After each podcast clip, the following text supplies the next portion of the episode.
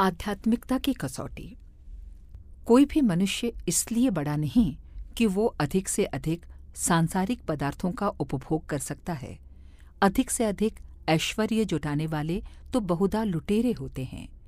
वे संसार को जितना देते हैं, उससे कहीं अधिक उससे छीन लेते हैं। हम मनुष्य की सेवा शक्ति को दृष्टि में रखकर ही उसे महान नहीं कह सकते।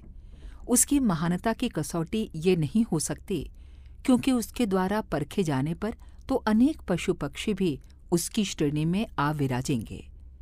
सभी जानते हैं कि चूहे, श्रृगाल, सुअर, कुत्ते, कौवे, गिद्ध आदि पशु पक्षी भी सड़े गले और मल मूत्रादि पदार्थों को खाकर वातावरण को शुद्ध कर देते हैं। ये भी प्रकट है कि सड़े गले पदार्थों को शीघ्र ही हटा देने का जो उत्साह इन पशु पक्षियों में पाया जाता है वो प्रायः हम मनुष्य कहलाने वालों में भी नहीं पाया जाता। अतएव, न तो कर्म का परिणाम और न कर्मोत्साह ही महानता की कसौटी हो सकता है। अतः मनुष्य की परख उसके कार्य के परिमाण से नहीं, किंतु उस कार्य को प्रेरणा देने वाली भावनाओं से की जानी चाहिए। जैसा मनुष्य का भाव हो, उसे वैसा ही समझना चाहिए।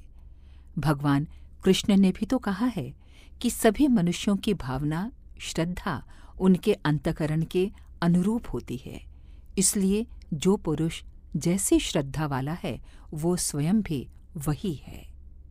अखंड ज्योति, मार्च 1948 पृष्ठ सत्रह।